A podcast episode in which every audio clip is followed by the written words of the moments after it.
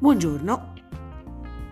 Allora, continuerei parlando di un paio di altri episodi della mia vita privata, sperando di aver chiarito il fatto che quando cito fatti della mia vita privata, lo faccio perché voi facciate attenzione a come semplici fatti linguistici, apparentemente innocui o perlomeno non violenti possono avere invece delle ripercussioni fortissime.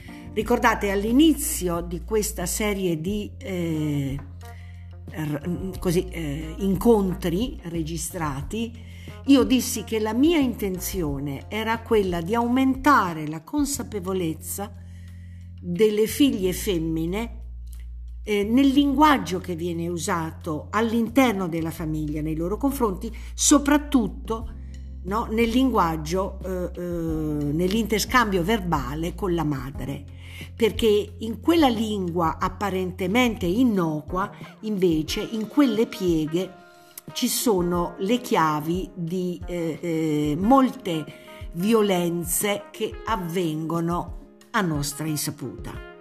Benissimo. Allora, ehm,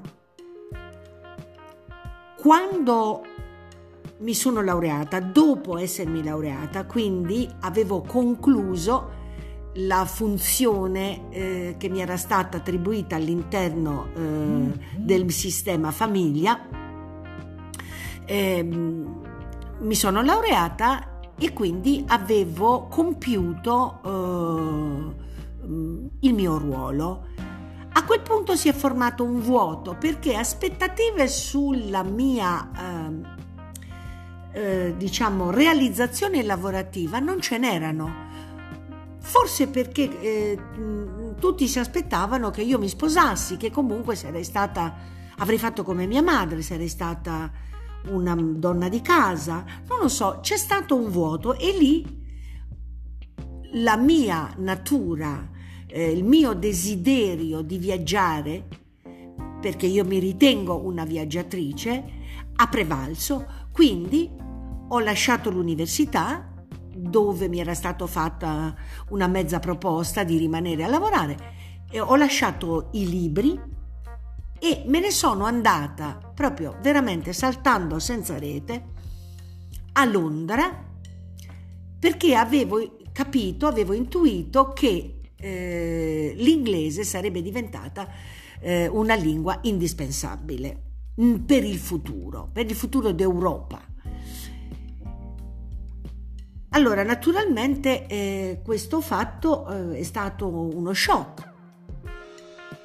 È stato uno shock e dal, da quel momento in avanti, perché poi di viaggi e di permanenze all'estero ne ho fatte diverse, eh, contravvenendo a quella che era l'immagine eh, fissa eh, o fissata eh, che i miei familiari avevano creato su di me. Per me allora, dicevo, ho perso il filo. Ehm, sì, io non ho fatto quello che ci si aspettava che io facessi, quindi tutte le volte che si parlava di me, e questo per decenni a venire, eh, io ero quella che non aveva combinato niente. Io mm, ero la figlia che non aveva fatto niente. Cioè, rendetevi conto che ci sono voluti decenni perché eh, eh, io trovassi in me la, la, forza interiore, non rabbiosa ma equilibrata, di reagire a, questo, uh, uh, a questa opera denigratoria. Ricordo uh, proprio gli imbarazzi, no? Di fronte ad amici, parenti, quando chiedevano che cosa io facessi, magari ero in Sud America, magari ero in Nord America, perché poi non mi chiedevano che cosa facevo, veniva taciuto tutto. Eh, e dovevano i miei genitori, soprattutto mia madre, mio padre evitava, dire che non si sapeva bene eh, quello che facevo eh, e veniva cambiato discorso vi posso assicurare che in quel momento la mia era una sofferenza fisica, era una frustrazione, un, un imbarazzo, eh, perché cosa stavo ad ingaggiare grandi discorsi in quel contesto familiare angusto? Preferivo tacere.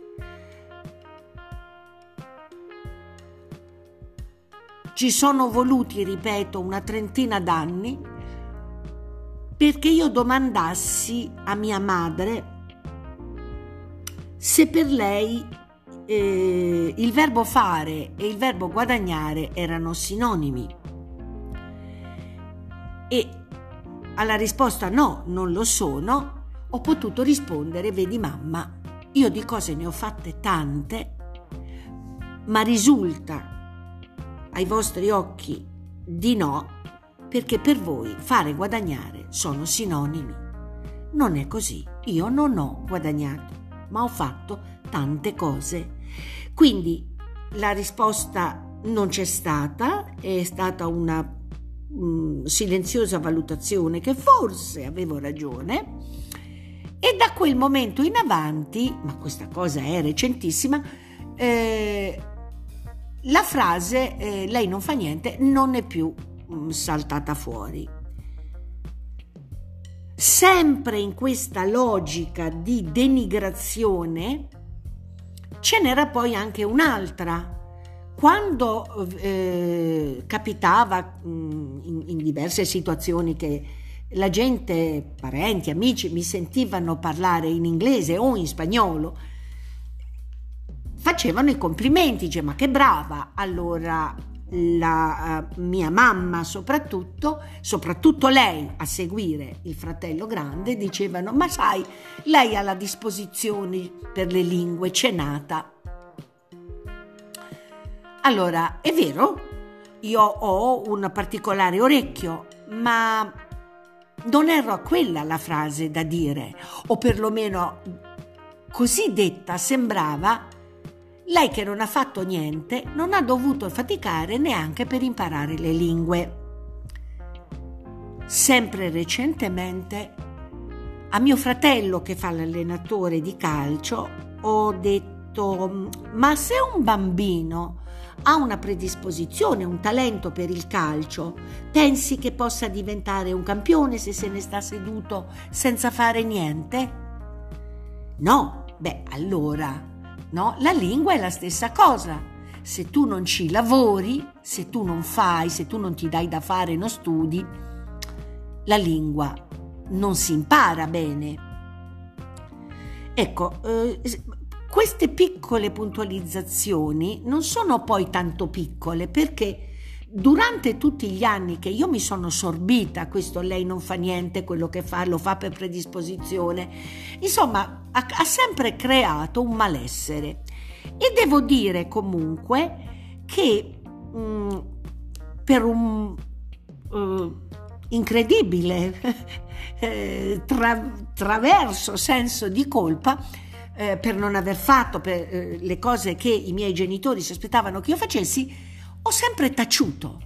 Cioè questo stato d'animo di imbarazzo, addirittura qualche volta di sofferenza, sentire questa ingiustizia perpetrata no? nei miei confronti a, a mezza voce, insomma, eh, non mi ha eh, ehm, provocato no? delle reazioni verbali eh, come avrebbe dovuto. Ho taciuto, ho preferito tacere.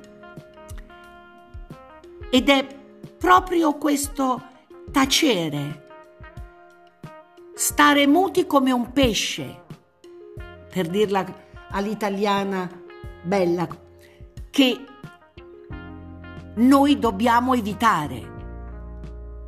Ci abituano al silenzio, noi ce ne stiamo zitte e una volta che abbiamo imparato a stare zitte e a essere calpestate poi quando ci calpesteranno i nostri diritti, non ce ne accorgeremo perché siamo state abituate e questo è un grave danno di cui parleremo nella prossima, nel pros- nella prossima chiacchierata. Arrivederci.